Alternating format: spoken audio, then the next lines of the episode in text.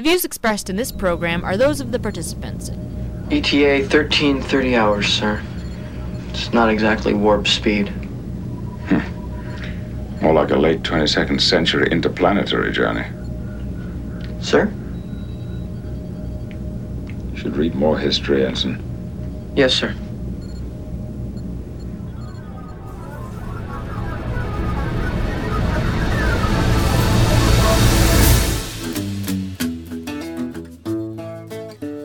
Welcome, everyone. It is Thursday, August 25th, 2016. I'm Bob Metz. I'm Robert Vaughn. And this is Just Right, broadcasting around the world and online. Join us for an hour of discussion that's not right wing, it's just right. Fade into color, and color into black and white. Under the bedclothes, everything will be alright.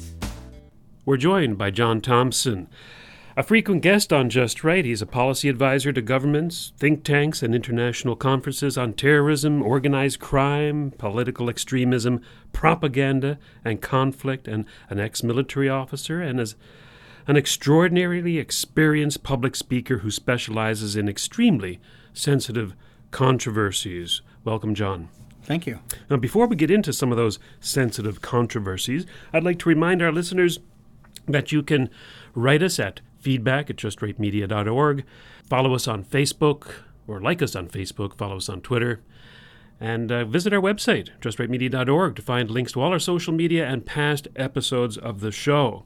So let's get the ball rolling, John. We want to talk here about the new left. Can you define what you mean by the new left? Well, the new left is actually now the very old and stale left. So what is old is new again?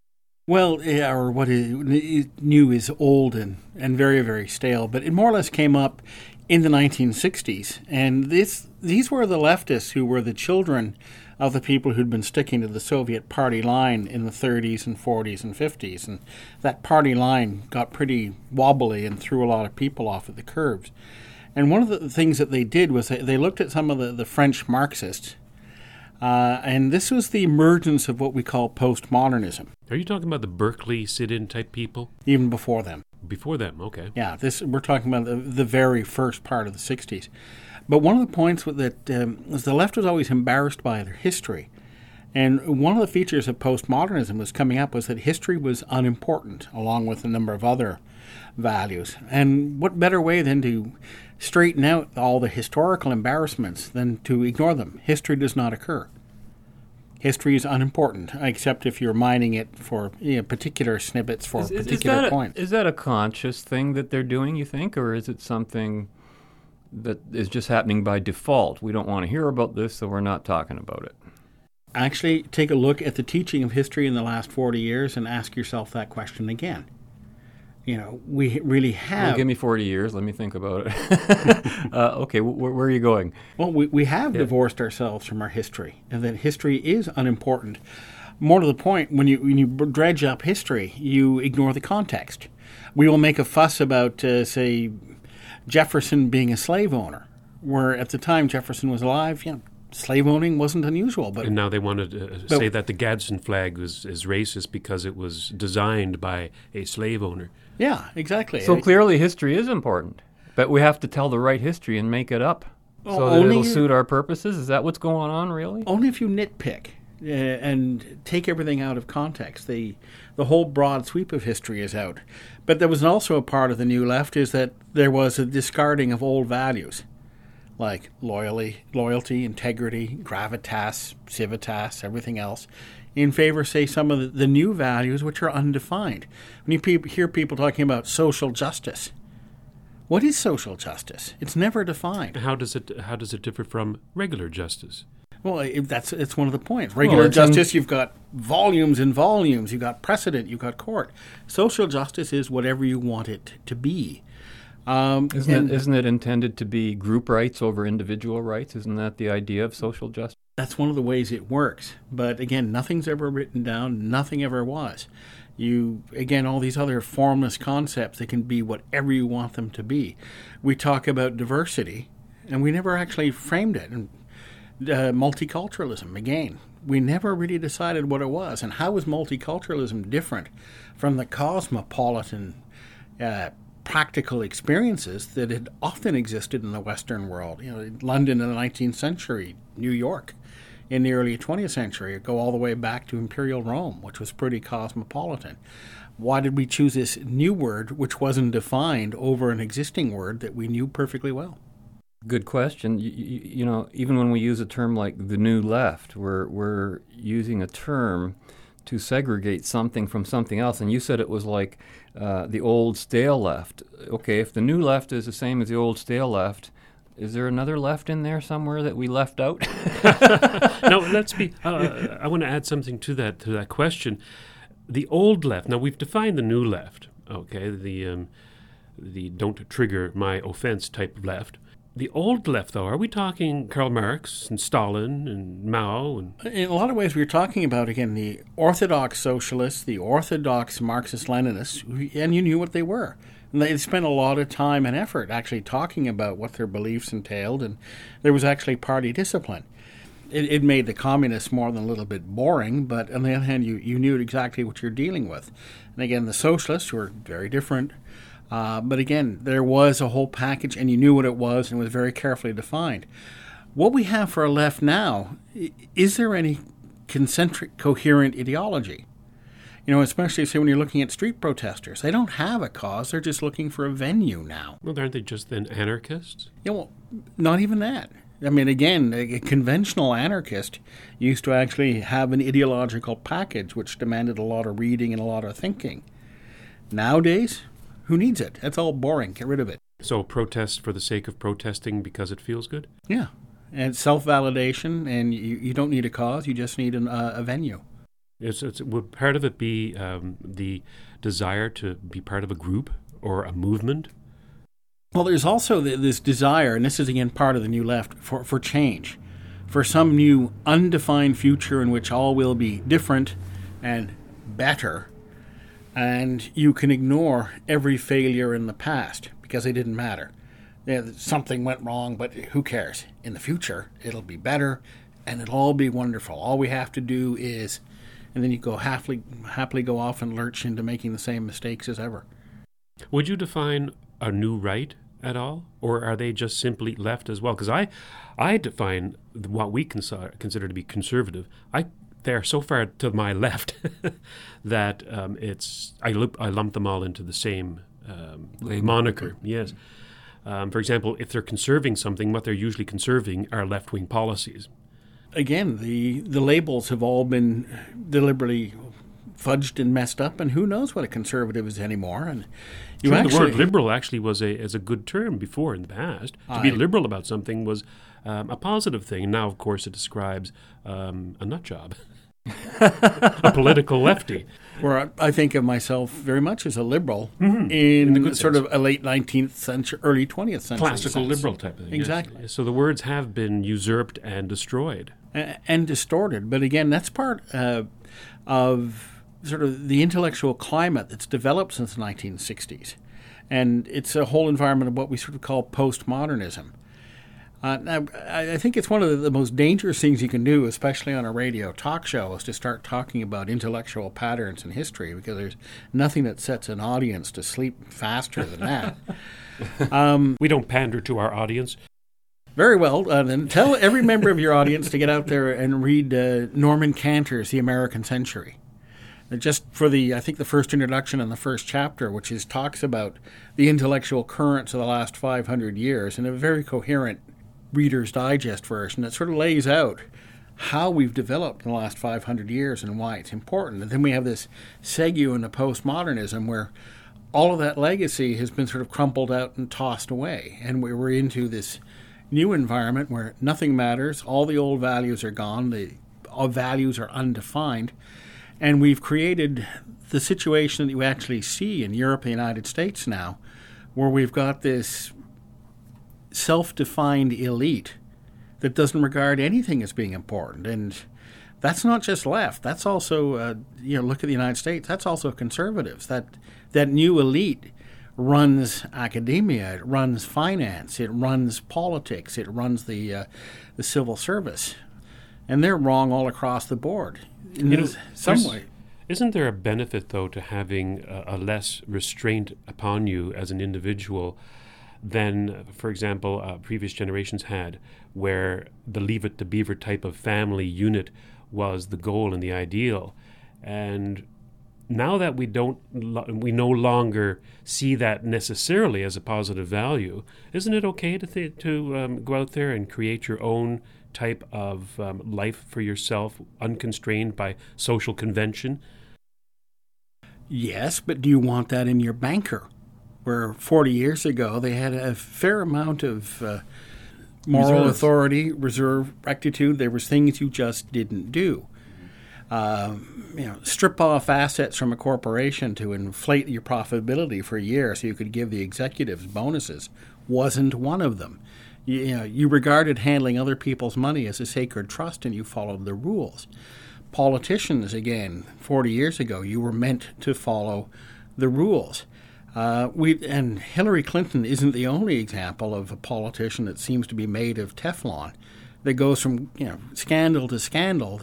Issues that would have doomed a political career 40 years ago and she's impervious to them. And she's not the only one. Well, she's impervious partly because the media, the Clinton News Network, would would call her up and say, "What kind of questions would you like us to ask you today?"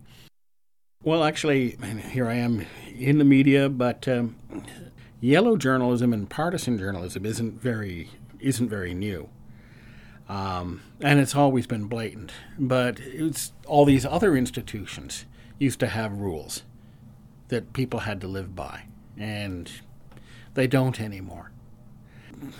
The, media itself, I think, in, in some respects, is more blatant. For example, uh, fudging opinion polls you know, say overrepresenting, uh, for example, say uh, Democratic supporters in your opinion poll. So you say, oh, you know, Hillary's ahead by eight points over Trump. And everyone looks at the headline. No one actually looks at the data that supported the uh, headline. We're in a society also where nobody actually looks at the roots anymore. I'll give you an example as well. I think that this would be an example of taking an event that, as the media you disagree with, not you personally, but the media disagrees with, and then um, making as much hay out of it. You'll notice a lot of headlines now coming out of Great Britain and uh, the European Union, which start off with a negative. For example, uh, stock market plunges in wake of Brexit, or um, you know, immigration um, patterns affected to England, you know, post Brexit.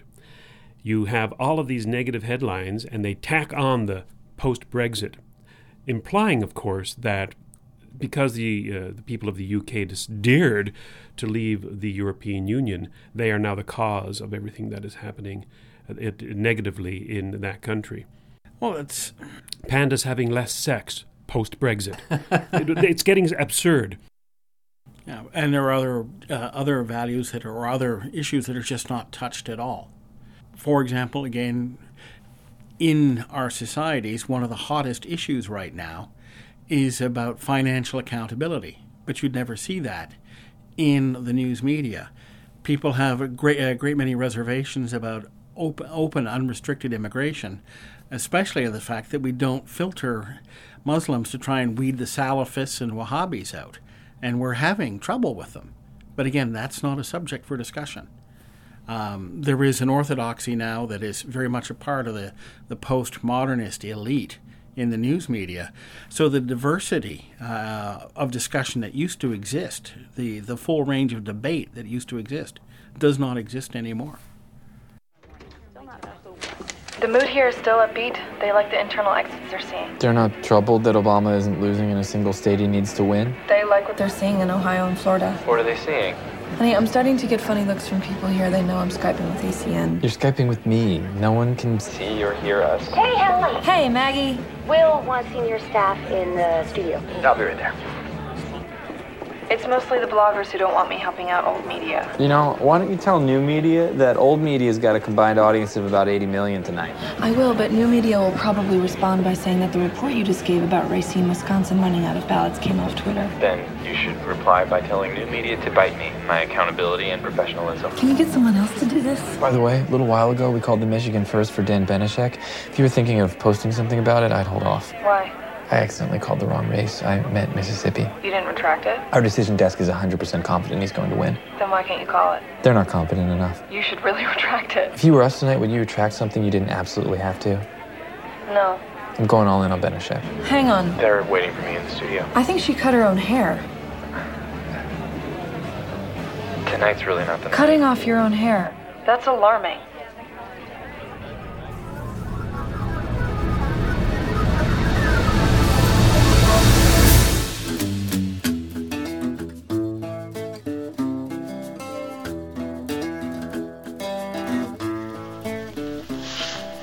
Now, this Manhattan Project. It's a bomb, isn't it? What's different about it? How close are they to finishing it? Hogan, I'm going to be frank with you. You've heard the expression, every man has his price. Let's say there's a price for everything a man has or knows. I like the way you think.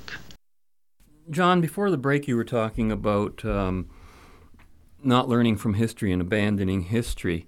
And it struck me there might be two motivations for, for abandoning the whole idea of history.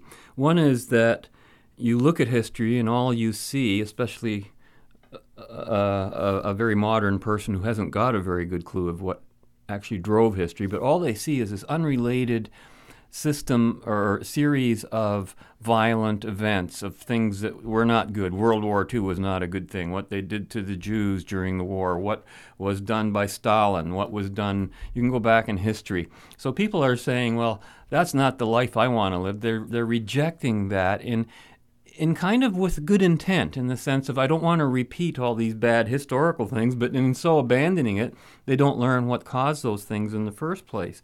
So the other motivation, which I see as more negative, is the refusal to want to be right, to not have that discipline of learning the lessons of the past. Is there am I getting into any point here that, that's worth making in the sense of differing people trying who, who are on this new left uh, ideology, let's say, who might have slightly different motivations for being there?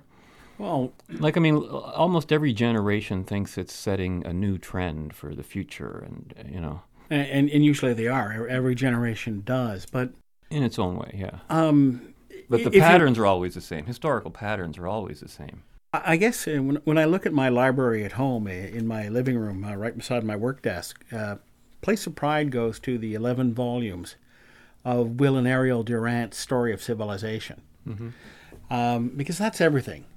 You know, the times are always reflected in thought, in science, in art, and everything else. And it, it's not just about battles and, and monstrosities and uh, massacres and who did dirty to someone else. It's everything else too. It's everything we've ever built. And this is one of the points, and, and uh, Durant makes it quite well, of course, is that civilization is a precious trust you hand off to the next generation. And I think we've dropped that. You know, we are the heirs to everything that's gone for three and a half, four thousand years. Uh, Babylonian mathematicians, Greek natural philosophers, Roman engineers. Uh, it's all there. Uh, and yeah, you can have, a, I think in one of his volumes, a meeting where Beethoven, uh, Napoleon, and Hegel all met at one point just to be introduced introduced to each other as celebrities at a particular time. Now, Napoleon, of course, has his track record and the uh, wars that killed millions of people, but they were also all people who reflected the time and created sort of the romantic era that followed on from the age of enlightenment. They didn't sit there thinking, "Hey, it's time to create a new age." We don't often recognize a, new school of thought or a new age coming up uh, when it starts to develop. But everyone is, and I hate to use the word gestalt, is a reflection of the times. Uh, and nobody in the early 60s. Well, I, as Salim Mansur likes to say, we live history in retrospect, or, or we, we, we know history in retrospect, but we live it in prospect. So that you can never uh, know ahead of time whether your era is actually an era that can be identified as anything distinctive. That's a good quote. There, there's also, I think, Max Boot, who's written about small wars and, and minor conflicts. He said that uh, um, history is not the most reliable guide to where we're going, but it's the only one we've got. so steering off into the future without uh, knowing what the guidebook says is even more hazardous than normal. Uh, and that has been part of the problem with the new left is that the guidebook is boring and, and no one needs to really read that stuff and, and off we go in, in, in new directions. And uh, I guess if you, um, well, if you want to a, uh, a, humorous look at sort of the creation of the new elite, you, you go to P.J. O'Rourke, uh, and I think it was his introduction to uh, Parliament of Whores. And he talked about how there was a new self defining elite, and all you had to do to belong to it was accept the beliefs. You didn't have to actually be strong or lucky or wealthy. Uh, or you can do something a little more detailed. Uh, Christopher Lasch's last book, The Revolt of the Elites and the Betrayal of Democracy. It was published after his death in 1995, but there's been no better guide to what we've seen in the last 20 years than that particular book. And a number of people are realizing just how totally correct Lasch was about uh, the way the American political culture was starting to behave. The political culture, the culture running their financial institutions, their academia, their media, um, their government. Where do you see the new left and this ideology taking taking us? Well, we're, we're seeing it now. We're seeing that uh, we have managed to fail at almost everything. Uh, we're in the middle of the most protracted recession. I mean, this we're still in the Great Recession of 2008. We haven't recovered from it. We're entering into a new area uh, era of new technologies without any idea of what might actually face us. We're looking at almost a complete collapse of trust in our political institutions. This whole unfounded, it'll all be good on the day approach to immigration, instead of actually having an immigration policy, is creating a lot of harm in our cities. I mean, diversity, I like it in practice, but you know, we, we've been doing it without actually thinking about some of the consequences. So we're actually now at a stage. Trump and Brexit, uh, Generation Identitaire in France, and all these other movements. Anonymous. Yeah, they're connected in some ways. And what they are connected by is we're starting to see the revolt against the, the new left. In other words, the new left are now in their 60s and 70s. They're running things. And there's a lot of people these days who are looking and going, it's not working. You're destroying our societies. You don't know where we're going. We're heading towards an abyss that we don't like. So you then know, let's, let's get a hand on the brakes and see what we can do. So what you're saying then is that this growing revolt that seems to be brewing is not coming from the left. Then is that is that what you're contending? It, it's coming from all directions. There are aspects of, sure, of but the generally, left in it, but um, you were mentioning before about Swedes actually burning some of the uh, immigrant camps in their country, or Germans holding hands at the border, trying to give a, a, a visual to uh, stop uh, immigration into their country. Yeah, hundreds of thousands of Germans holding hands at their border, saying, "You know, stop. We're we're, we're tired of all this. We're having a crime rate going through the roof yeah. because." We're bringing in these refugees and they don't fit and no one's checking. And yet you have Angela Merkel uh, defying the people and uh, just letting them come in anyway. And is she driven by an ideology and damn the torpedoes and full steam ahead with this well, diversity I, thing? I, I think she's confused by it. Uh, and she's aware. I mean, Angela Merkel is one of the, the three European leaders who said two years ago that multiculturalism wasn't working. She did say that, but then again, she's an opportunist as well, isn't she? Yeah, she's flipping things around. And the case with the, the Swedes was that, again, uh, the Swedes have seen what has happened in some of their major cities. And it's been an absolute catastrophe in, uh, in, in Malmö and, and, now in Stockholm. Mm. So, in other smaller areas of Sweden, are told, okay, we're taking this holiday camp and we're using it as a refugee settlement center. And Swedes coming out in the night and burning the camp down because they don't want the experience of their major cities in their town.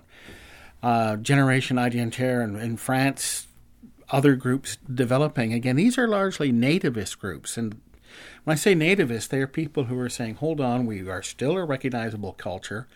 We've been told for 40 years our culture is meaningless. We dispute that. Uh, we'd like to actually hang on to it for a while. But they're also still mostly constitutional. They'd actually like a return to normative politics. Uh, they're not offering that much violence. On the other hand, if violence is offered to them, I don't think they'll be slow in responding to it. In some ways, I'm worried about the United States uh, especially if this election turns into a, a real debacle, it, you could see some a very large outbreak of violence in starting this November in the states, especially if uh, some of the things that happened in the Democratic convention happen in the national election. Well, Trump himself has suggested, and I would agree with him, that there will be shenanigans, uh, you know, in the vote counting and fraud. And um, Hillary might get in. If she does get in, it would probably be at the hands of criminal activity. It would be a stolen election. It probably. would be stolen, yes. And if she gets in, and um, half the population don't want her there, and half of the Democratic um, electorate don't really want her there either. On the other hand, uh, Trump is, uh, if I dare use the term, not the great white hope either. I mean, he's the, the first politician who's sort of uh, in the United States who's identified the growing dissatisfaction with what's happened in the last 40 years. But he's not the sort of leader that you'd actually want to be uh, running that revolt against the system. You know, he's I think that if he got gets a lot in, his this own is issues. total conjecture, but if he got in, he would be a front man for the revolt, and there will be a lot of people behind him um, advising him on where to go. He's certainly an interesting character with a lot of endearing qualities, but um, Mm-hmm. you're right. It would be a very strange world indeed with either of these people, you know, um, in the Oval Office.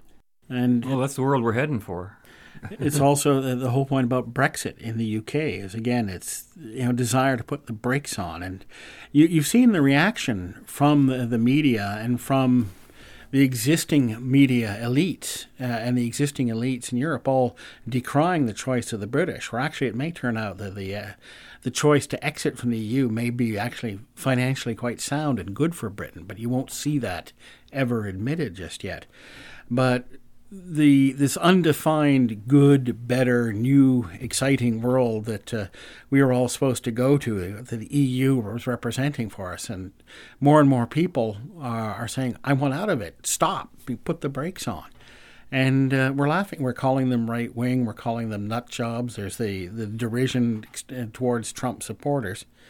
Uh, and his refusal to accept the fact that they may have some valid points. And that is going to lead to, I think, a cultural collision of the sort that we haven't seen since the 1960s, when the new left started to emerge. 1961. The Cold War rages between the United States and the Communist powers. It is a war of nerves, of threats and bluffs, of military bluster. Armies and ominous tanks line the streets of Moscow, as do missiles with warheads, carrying the promise of mass destruction. It is an era of intrigue and espionage. Soviet spies are routinely trapped and sent to prisons, or they are exchanged for American spies, incarcerated behind the Iron Curtain. Tensions culminate with the shooting down of an American high-altitude reconnaissance plane, while the UN ambassador Henry Cabot Lodge shows a hidden microphone, the Reds disguised in the Great Seal at an embassy. Abroad, often in the midst of bloodthirsty Marxist regimes, tiny islands of free American territory, in the person of United States embassies, carry on round-the-clock efforts to maintain stable relations, often against hostile and aggressive populations. One slip in the world of Cold War diplomacy could lead instantly to nuclear disaster.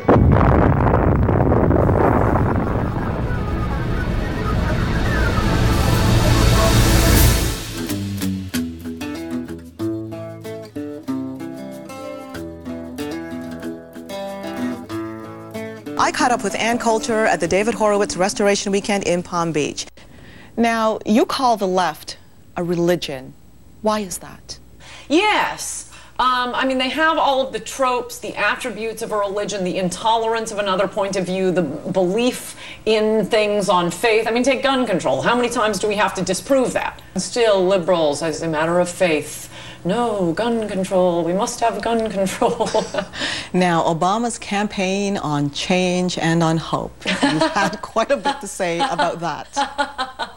yes. Yes, that was quite a catchy campaign slogan, wasn't it? hope and change, change and hope. Um, every politician runs on change and hope. That was, I went back, uh, sometimes for my for my college speeches, um, I run through all of these quotes about you know what what this campaign is is about is change. It's about change and hope, and it's just quote after quote after quote from from campaign spokesmen and from the New York Times describing the campaign of change and hope. And at the end of my list, I say this is all from the Clinton campaign because that was the Clinton campaign as well, hope and change and bringing people together. And you see yourself as a feminist? Oh no. Oh no no no no. no Never no. that label? No no no no no. No, it's like it would be, you know, I like I like I like dogs and flowers, but I'm not a green. That greens are um, you know, watermelons, green on the outside, red on the inside. That's the feminist movement. From your perspective, you take this very uniquely. You see it as a right and a left issue. It is. I mean, look at what the feminist movement has done for for women in America. Um, they made divorce much easier. Um, they're the, they were the ones going around defending Bill Clinton, having affair after affair with interns he didn't even know the names of. Um, how, how has that helped women? Has divorce really worked out for American women? No, of course. When a woman gets divorced, her her income goes down significantly. She doesn't have a man around, and um, that's why single women are liberal. It, I mean, it really isn't something genetic with us, but it is something genetic to, to, to, you know, have the sense that you need a man you can depend on. And when there are no men you can depend on, and when the law don't force the men you marry to allow you to depend on them, well, then the government becomes your husband. When it comes down to women's rights, there's one issue that also stands out. The feminist movement, for example, supports the woman's right to wear a niqab. What's your reaction to that, Anne? Let America remain a country where that does not become a common word. yes, yes, yes, but um, I can top that. How about at airport security? They're going to keep checking all the Americans while letting the Muslims go through wearing the, the full hijab or whatever it's called. Now, you're pretty offended by airport security today. it's just, it's so stupid. It's so stupid. As I was saying at the, my speech in the, at the lunch today, I, I have many points against it. One is, as with gun control, they're searching for the thing rather than the person. That's never going to work. They're looking for the sharp objects, and then you get a shoe bomber. Now we're looking for the shoes. Um, then they're looking for the liquids. Now we're looking for pin- printer cartridges. So that's one point. You have to look for the terrorist, not the thing. You're listening to Just Right, and you can go to our website, justrightmedia.org, where you can find all of our past shows. We're in studio with John Thompson of the Strategic Capital Intelligence Group. John, we're talking about the left and a sort of revolt against the left simultaneously while the left is trying to revolt against decades of values and, and infrastructure and uh, society. That also happened to be left for the most part, which I find yeah, that, which is ironic. yes. so we're in a bit of a turmoil politically. Um, historically, though, haven't a lot of revolutions, a lot of um, upheaval been good for? And I can think of, for example, um, since the First World War, which is basically a war against uh, ruling monarch families, um, we've we've overthrown kings, we've beheaded kings, we've gotten rid of uh, the gentry and the nobility, and they're now just figureheads. Um, isn't some of this revolution justifiable? It's part of the process of history. There is always going to be revolutions. There has to be change. I mean, we have not been static in the Western world for the last 500 years. You go from the Renaissance into the Reformation, into the Enlightenment, into the Romantic era, which generated uh, Nazism, nationalism, communism, and we've been dealing with the leftovers from that. Um, then, sort of modernism, which was more of a, an artistic and technical uh, term, and then into this postmodernism. Part of the idea of postmodernism was also to sort of pull the teeth from European society, to lessen uh, ties of nationalism, to uh, increase the communal feelings, and to perhaps try and make it possible to not go back to the situation that made the First and the Second World War possible. Of course, the point is that sometimes we overreact. Um, the New Left, when they were consciously thinking about these things, it's I think it's another thing that point that needs to be mentioned is that a lot of our thought processes are actually subconscious. Even when we change the way of thinking, people aren't actually getting up and going, "Oh, I'll check the calendar. It's a postmodernist era today. I've got to start thinking this way." That they reflect the sort of gestalt of the time, the influences from art and science and everything else all work together and affect politics and vice versa. But that thinking has been the establishment thinking. You know, if, if you look back to, say, 1992, George Bush Sr. was the last of the World War II generation, and Clinton was the start of the, the baby boomer generations running things. And so they've been running things now for, uh, oh, um, 24 years. Uh, and even longer in parts of Europe. So they are the establishment now. And there are a number of people in Western Europe and North America who are saying the establishment has totally screwed everything up. And I would agree with that. However, we're talking about revolt and that and some of the revolts being justifiable for example, against a despot or something like that. Well, a revolt um, is, is the word says it. You're revolting against an existing condition of some sort. Mm-hmm. And as we've observed many times on this show with the whole issue between freedom and tyranny, is that rarely do people rush to freedom. They run away from tyranny. And whether they you know end up moving towards something that resembles freedom is often a matter of chance in terms of which direction. Sometimes they run into a worse worse situation of tyranny. I look at a lot of the revolts today, for example, Black Lives Matter, which I think is a, a, a superficial understanding of um, relate, race relations in the United States. It's a superficial sense of or feeling of an injustice that may or may not even exist. Um, actually, I would think that it does not exist um, as a systemic. If we're thinking about a systemic racism in police forces, I don't think that is, is, is the truth. There is definitely racist police officers, but they are so few and far between. Black Lives Matter is nothing but um, a reactionary uh, reaction to from the left to, um, as you say, maybe yeah, paper tiger. It's a non-existent threat. Um, aren't most of the left wing revolutions today, from Black Lives Matter to um, uh, not uh, not investing in Israel, you know, you name it, um, or anti globalization, any of these fads for re- revolutions, isn't that becoming almost uh, the um, icon of the new left? Is a fad revolution of the week. What's what's what are we what are we going to re- revolt against this week? Well, I, I sort of think of it as uh, uh, an undead monster, a zombie getting up and lurching around the landscape in a habit of life.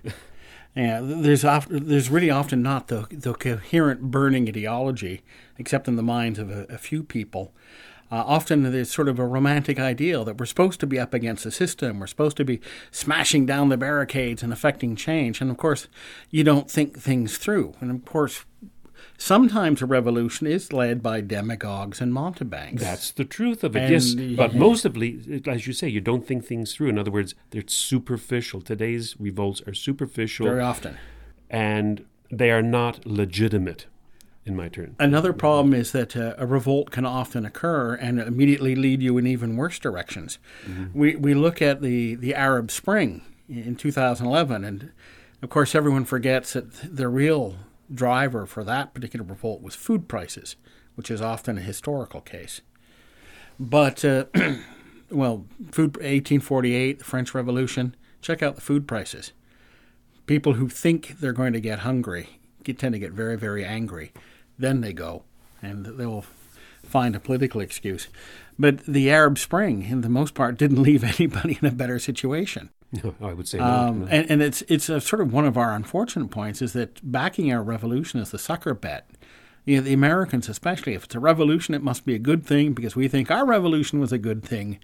Therefore, every revolt is worth supporting. And you think that the Americans tried to get friendly with Castro, tried to get friendly with the Sandinistas. Well, that's what I'm talking about when I'm talking about superficiality or glossing over uh, an effect. People point to a revolution, for example, uh, of the Palestinians revolting against uh, this supposed occupation by Israel, which you just have to laugh at if you know anything about the history of that region. And they say that, well, they are entitled to that because the Americans had their revolution. If you can have a revolution, we can have a revolution, negating and ignoring the history and the causes of those revolutions. And, and they uh, just look at the word revolution. Oh, the United States did it, then it's okay. We can do it too. Yeah, and the, the I think there's two revolutions that really did work.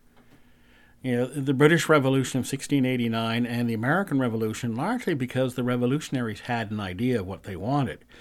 The French Revolution is actually one of the for a very modern revolution. What are we revolting for? You know, liberty, equality, fraternity.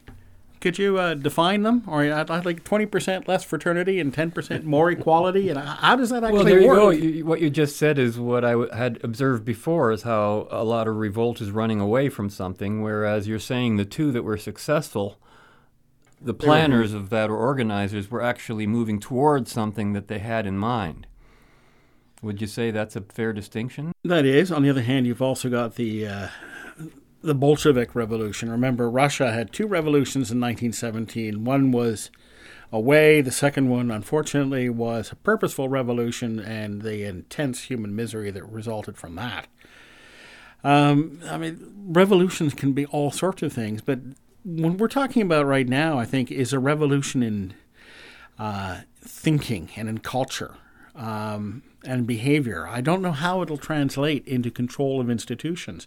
Will the the rebellion behind Brexit, behind the Trump candidacy, uh, behind uh, some of the other groups in Europe actually get control of power? Will they know what to do with it?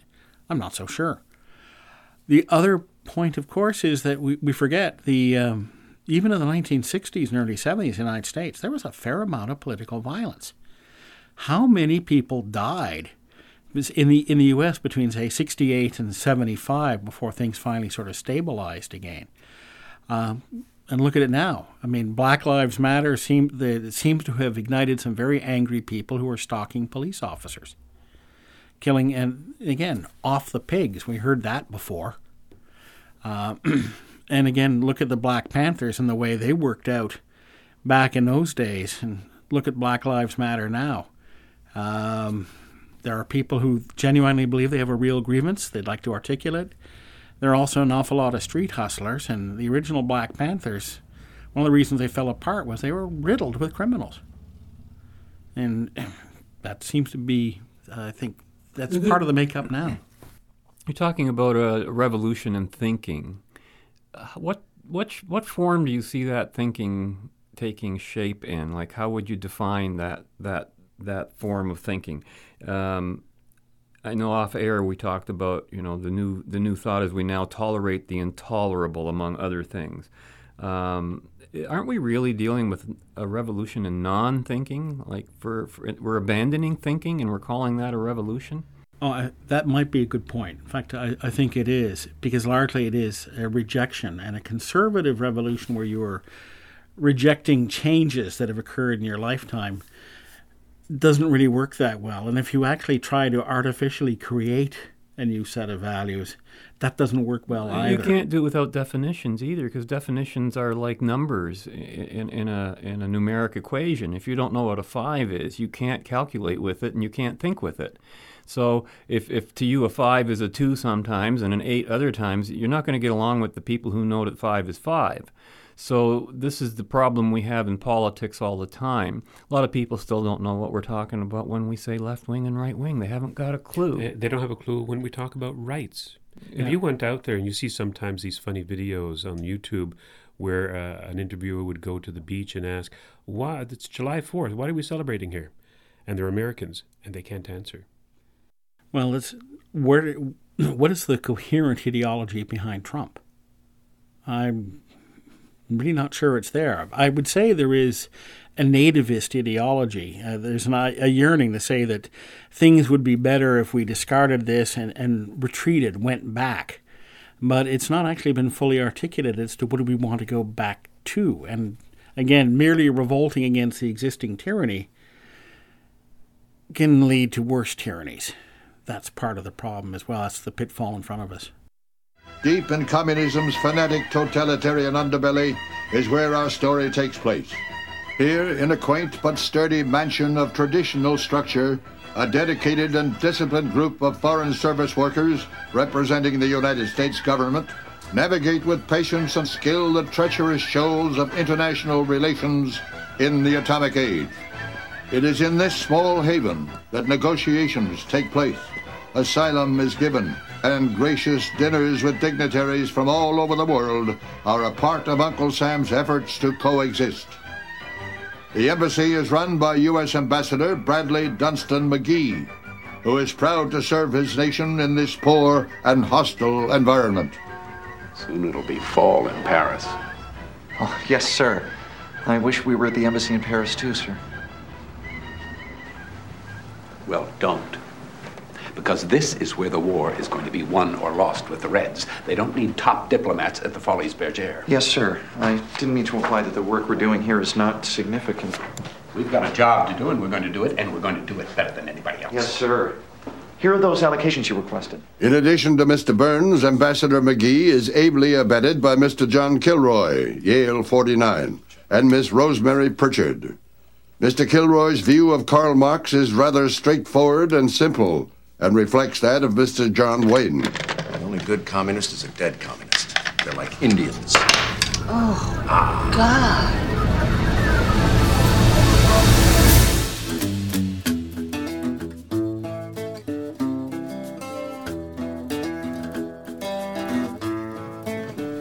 Mr. Gilroy, in the ambassador's absence, I will be in charge here. Now, I realize there's some discrepancy in our experience, and I don't want that to cause any, any awkwardness or resentment. I intend to run a disciplined ship, but a fair one. Now, the word around here is that you don't really approve of me. Am I to believe that? You can speak freely. Yeah, I encourage my staff to, to honestly express themselves in an environment of, of open frankness. So, you know, off the record, what do you think of me? I think you're a moron. Totally unsuited to the diplomatic corps. Unequal to the task of fighting communism. Clinging desperately to a disastrous career through the good graces of your father's connections. In short, despite your family's advantages, a born failure. Ah, you needn't hide your feelings, just to spare me. Will that be all? Yeah, yes. Thank, thank you. Thank you for being so candid. You know, it, it's refreshing when someone despises you to hear it phrased so succinctly. John, what can the average person out there do to constructively contribute to our political society? Because we see a lot of university students out there with this angst, and they're going in directions that I don't think are very constructive. And, and a lot of them, and you know, I don't want to disparage a generation. Um, Clint Eastwood call it the pussy generation or the pussy society. I forget which one, but he's right in a lot of respects. But I don't want to paint everybody with the same brush. Those people out there who feel disaffected, what can they constructively do to help society uh, progress properly?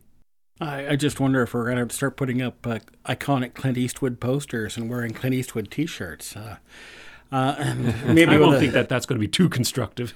well, actually, maybe with a slogan, you know, get a pair, get a thick, uh, get a thick hide. Um, well, even even Eastwood's getting under attack now, and his daughter's coming out defending him, which I find unnecessary. But uh, well, I, I, think maybe people think it's safe because he's 88 now that they can bully him a little bit, but uh, they may be in for a disappointment. But I I mean, let's, that's been the reality of all of our lives in, in a number of different dimensions is that, you know, my sacred cattle have been poached and eaten for years. And frankly, I find other people's sacred cattle are often quite delicious too. And to actually, a democratic society is supposed to be about rough and tumble. Um, and it's supposed to be about uh, viewing with alarm and hand wringing and uh, decrying what the other party does. But you're also not supposed to take it seriously. You know, at some point, you've got to actually sit down with someone from an opposing point of view and get along, especially if you're both elected and start doing committee work.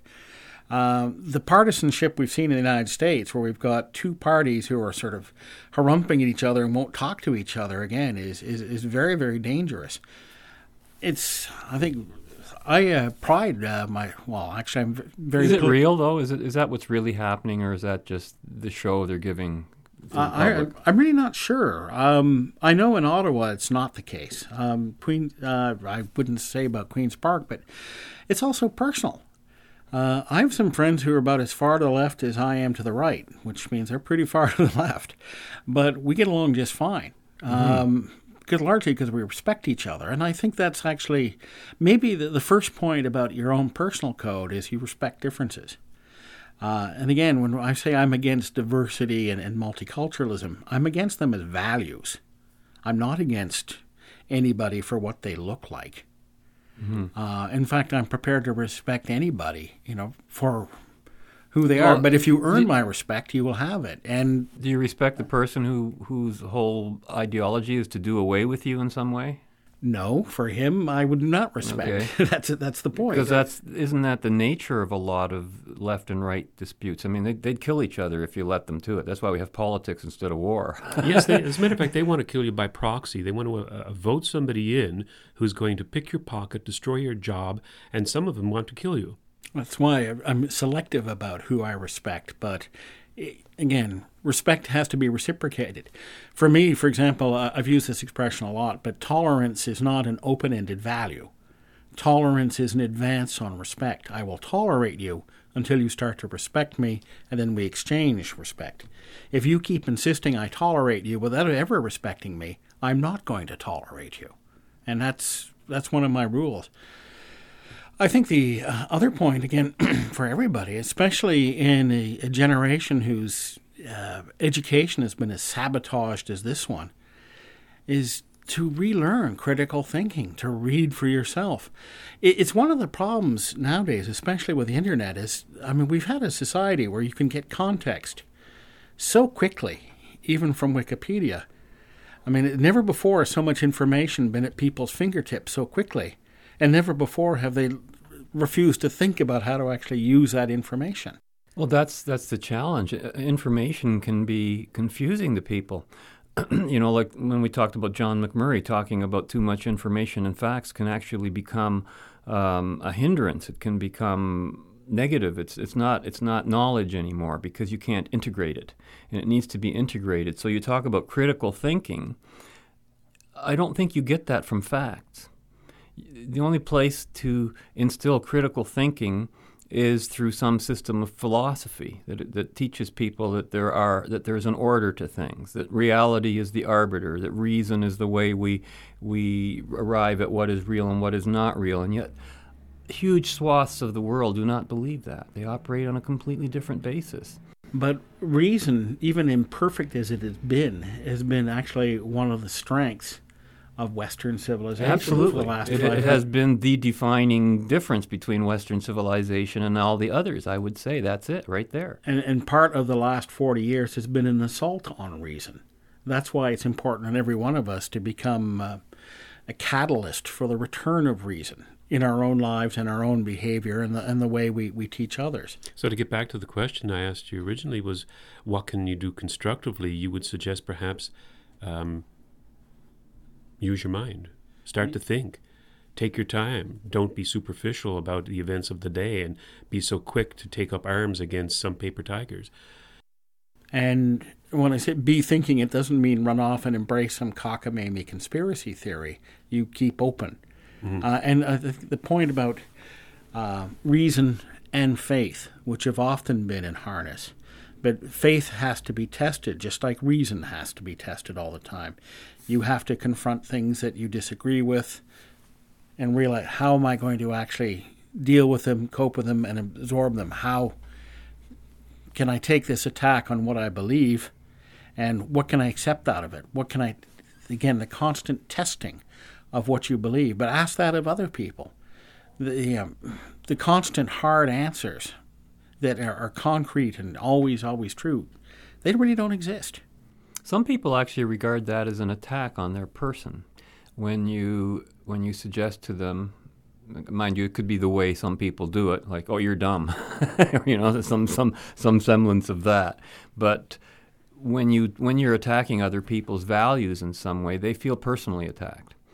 And and even if your attempt is just to make them think something a little different, look at look at it this way, look at it that way, and if they're entrenched in their point of view or they have something personal at stake, especially an interest, um, and that's what happens in politics. You get all these entrenched interests that no longer are looking at the big picture. They're all lost in their own little pixels, as we were talking a week ago there. Again, another feature of the last 40 years. Uh, also, people will embrace causes as part of their self identity. Uh, we have derided Black Lives Matter, I think with, with some reason, but there are people who've embraced that, and that is part of their self identity. Sure, and, and when we when we criticize that, they feel like they're being personally attacked.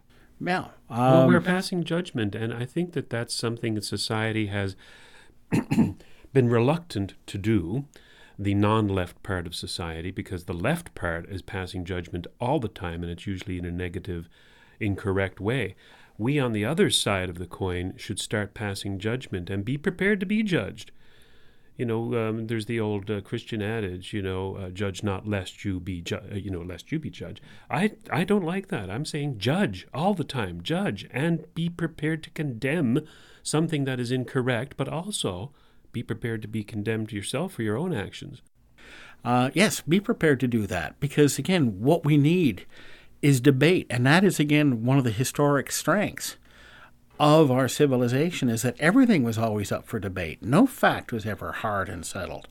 We Well- were always discussing and arguing. Well, we're entering an age of censorship where you cannot discuss, for example, political Islam without being labeled incorrectly a right wing or extreme right wing person. And I, I refuse to accept that. Yes, Uh, and so I know I know myself. I I'm not really that right wing. I mean, if I chart things through, I'm I'm pretty left of center in some other ways as well. Um, but hey, if you're going to judge me, judge me for all of me. Um, and I'm going to not take your facts as a hard given. You don't take mine, but I'm prepared to defend what I believe. Are you prepared to defend what you believe, or are you merely going to put down a wall and say, no, no, we're not going to talk about it, you're wrong, end of story? So, consensus and debate is what we have to be about. So we have to get over our fear of being offensive in a political sphere, I think. And actually do so joyfully. Um, I, good- I good think, especially what they, they call political correctness. You know, I, I think we should actually get out there and treat it with all the derision it deserves on every possible occasion. Uh, And have fun doing it. Oh, indeed, have fun doing it. I, I would love to sort of set up an annual or a daily award of the bladder on a stick. You know, that somebody on an opinion is sort of, okay, get out there and start joculating because you're an idiot. Well, I think that's a great way to end today's show, especially on a joyful note, because that is pretty much what this show is about: is critical thinking, the debate that's missing from so much of the media um, environment now. And we have a lot of fun doing this show. I hope you had a lot of fun joining us today, John. Thank you once again. And join us again next week, and we'll continue our journey in the right direction. Until then, be right, stay right, act right, think right, and be right back here. We'll see you next week. fade into color and color into black and white. Under the bedclothes, everything will be alright. Mr. Rickles, there's been an outbreak of uh, plane hijacking on planes headed for Miami, winding up in Cuba. Do you think this is uh, a permanent situation we're going to have to live with? No, I think that'll stop as soon as Havana gets enough of their waiters back. on the island of Formosa, Chiang Kai shek has uh, been there for several years now with 700,000 troops, and we've been supporting this uh, operation. Uh, what do you think of this situation? On I think it's great. After all, the restaurants would have a, uh definite supply of pork fried rice with him over there. and uh, there, I think General Chiang Kai-shek is a great asset. He just sits on the island all day long going, "Muyama, muyama." And I go, yeah, dummy, we understand.